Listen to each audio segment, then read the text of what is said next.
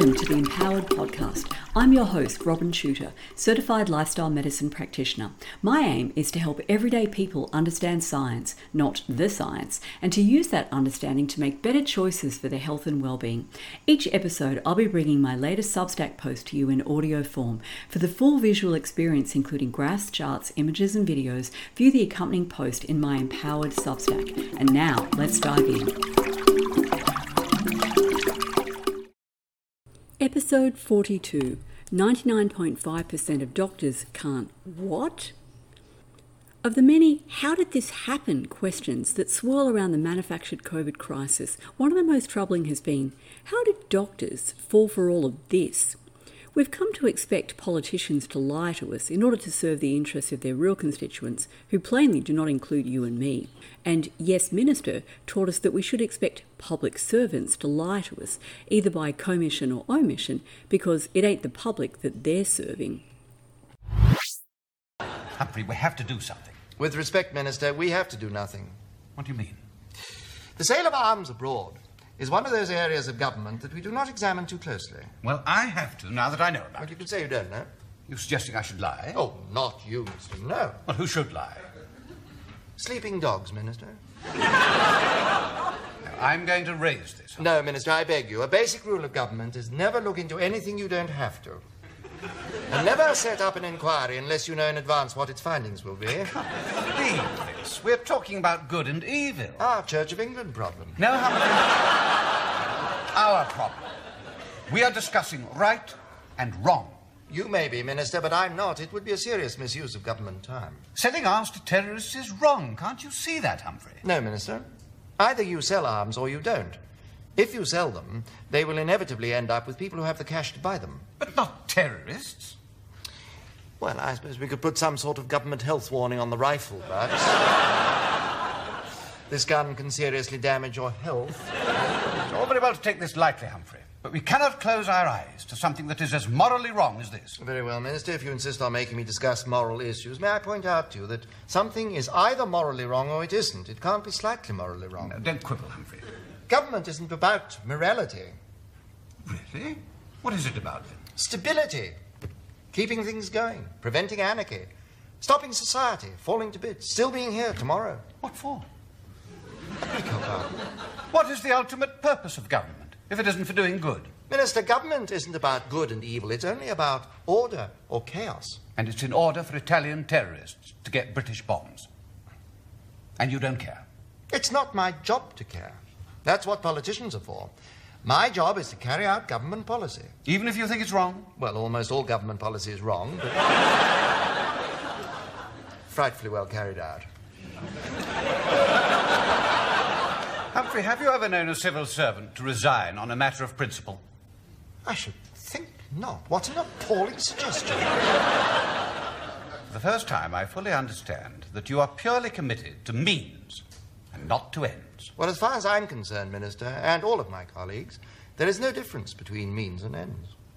If you believe that, Humphrey, you will go to hell. Minister, I had no idea you had a theological bent. You are a moral vacuum, Humphrey. If you say so, Minister. It's time for your lunch appointment, Minister. You're keeping very quiet, Bernard. What would you do about all this? I would keep very quiet, Minister. So, Minister, may we drop this matter of the arms sales? No, we may not. I'm going to tell the Prime Minister, personally. Make an appointment for me, would you, Bernard? This is just the sort of thing that the Prime Minister wants to know about. I assure you, Minister, this is just the sort of thing the Prime Minister desperately wants not to know about. We shall see about that. Indeed, we will. What's the matter, Bernard? Oh, nothing really, Sir Humphrey. You look unhappy. Well, I was just wondering if the Minister was right, actually. Very unlikely. What about? About ends and means. I mean, will I end up as a moral vacuum, too? Oh, I hope so, Bernard. if you work hard enough. Makes me feel rather downcast. If it's our job to carry out government policies, shouldn't we believe in them? What an extraordinary idea. But doctors? aren't we supposed to be able to trust them to make decisions in the best interests of their patients? And aren't they supposed to be highly educated men and women of science, deeply versed in the scientific method, and well equipped to dissect studies and spot their flaws? My previous article, Your Doctor is Not Your Doctor, answered the first question. As I wrote in that article, the line between public health and the practice of medicine, a line that has become increasingly blurry over the past decades, as Dr. Mukesh Haikerwal tacitly acknowledged when endorsing the Declaration of Geneva as a reaffirmation of the role of doctors as independent professionals who owed a duty of care to their patients, has now been completely erased, and the manufactured COVID 19 crisis was the implement used to erase it. Now, when you go to see the person whom you think of as your doctor, there's an extra party in the consultation room, the state, which has inserted itself into the doctor patient relationship without your consent. In fact, it's fair to say that the forced incorporation of health practitioners into the apparatus of public health has, for all intents and purposes, destroyed the doctor patient relationship. And that again was from the article Your Doctor is Not Your Doctor. An article recently published in JAMA Network Open provides at least a partial answer to the second question that is, how did doctors fall for this? Over 99% of doctors can't do basic probability calculations required to assess the likelihood of a particular diagnosis or the likely success of a treatment when two or more independent events are involved. The study, titled Analysis of Physicians' Probability Estimates of a Medical Outcome Based on a Sequence of Events, surveyed 215 specialists in the fields of either obstetrics and gynecology or pulmonology and asked them to estimate the probability of success of each of two components of a diagnostic or prognostic sequence, as well as the overall probability of success of the two step sequence. And just a note diagnosis is the process of figuring out what condition a patient has based on their symptoms or subjective experiences and signs or objective data obtained through examination and testing. Prognosis is the forecast of the probable course or outcome of a disease or a prediction of the probability of success of a treatment. The conjunction fallacy. The authors were interested in finding out whether the conjunction fallacy, that is, the misestimation of the overall probability of success when two or more independent events are involved, is a likely source of the errors that doctors make in both diagnosis and prognosis.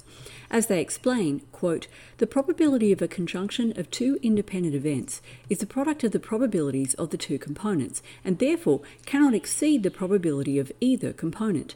A violation of this basic law of probability is called the conjunction fallacy. End of quote. To illustrate with an example that is highly relevant to me right now, if I wanted to calculate the probability that I will be sitting down to a big bowl of lovely ripe mulberries from my mulberry tree tomorrow, I would need to estimate a. The probability that enough of the currently almost ripe mulberries will be fully ripe by tomorrow to warrant a mulberry picking excursion, and B. The probability that the birds don't get them first, and then multiply the two figures by each other. And I'm going to urge you to take a look at the photo of rainbow lorikeets in a mulberry tree, which is in the post accompanying this podcast episode. Now, as anyone with even the most tenuous grasp of mathematics will quickly realise, the overall probability of me getting to enjoy my mulberries tomorrow cannot exceed the probability of either of the independent factors. For example, assuming a 60%, that is a 0.6 probability of rapid action ripening, even if I deploy enough bird netting, mylar ribbons, and propane powered cannons, and yes, they're a thing, to deter all the most badass birds, thus preserving 90% or 0.9 of the berries, there still cannot be a greater than 60% probability of me feasting on ripe mulberries tomorrow. In fact, the overall probability of me getting a bowl full of ripe mulberries tomorrow is 0.9, that is the fraction of mulberries preserved, by 0.6, the probability that they will have ripened by tomorrow, which equals 0.54 or 54%. Okay, back to the study. The obstetrician gynecologists were given the scenario of a brow presentation discovered during labour. That is, the baby's neck is somewhat arched so that the widest part of the head is trying to fit through the birth canal, which is impossible in the circumstances described in the scenario, and asked to estimate the probability that the patient will convert to occiput posterior, a birth position in which the baby's head is facing forward rather than backwards, rendering vaginal delivery possible but risky, and go on to deliver vaginally. In order to calculate the probability of a vaginal delivery, the doctors needed to estimate the probability of the two conjuncts A, that the brow presentation would convert to occiput posterior, and B, that the delivery of the now occiput posterior presenting baby would be vaginal, and multiply them by each other. The pulmonologists were presented with a scenario in which a nodule was incidentally discovered in the lung of a female long term smoker and asked to estimate the overall combined probability that the nodule is cancerous and that the cancerous condition would be detected via a properly conducted needle biopsy. Once again, to derive the correct answer, the lung specialists needed to multiply the probability of the two conjuncts A, that the patient had lung cancer, and B, that the cancer would be detected by needle biopsy. Remember, by definition, the probability of the combined event cannot be greater than the probability of either of the two component events. So, how did they do? Quote, a total of 168 physicians, or 78.1%, estimated the probability of the two step sequence to be greater than the probability of at least one of the two component events. End of quote. Uh oh. How bad were their math skills? Compared with the product of their two estimated components, that is, component A multiplied by component B, the pulmonologist's estimates of the combined probability of a biopsy revealing cancer in the putative patient were over by 19.8%, while the OB-GYNs overestimated the combined probability of a vaginal delivery after conversion of a brow presentation to an occipital posterior presentation by 12.8%. Neither the respondent's sex nor the time since obtaining a medical degree were correlated with the magnitude of overestimation. Whether green or experienced, male or female, these highly qualified specialists were similarly likely to commit a basic mathematical error. When the researchers gave the OB-GYNs a chance to identify and correct their own calculation errors by specifically requiring them to consider the conjunction's components before estimating the overall probability, they did even worse, overestimating the combined probability by 18%. Quote, because the two component probabilities were clearly relevant to estimating the overall probability, we concluded that the physicians did not know or did not recognize when to use the multiplication rule for probability. Because our third study, that is the OB-GYN do-over, asked for the estimates of the components first, and because these estimates were often provided in round numbers, for example 30% or 40%, Calculating the conjunctive estimate should have been relatively easy if physicians were aware of the multiplication rule. End of quote. Almost 80% of the highly trained respondents gave answers which were, in the restrained language of scientific studies, quote, mathematically incoherent, that is, formally illogical, and mathematically incorrect, end of quote. In fact, out of the 215 respondents, quote, only one physician in these three sub-studies correctly estimated the conjunction probability to be exactly equal to the product of the components' estimates, end of quote. Or, to put it another way, 99.53% of doctors got it wrong. Why does it matter? Especially if you're a little mathematically challenged yourself, you might be wondering at this point does it really matter if most doctors are enumerate? How much does it affect their clinical judgment and the advice they give to patients? A lot, as it happens. As the authors of the study point out, quote, the impetus for this research project was a real case involving a medical tragedy.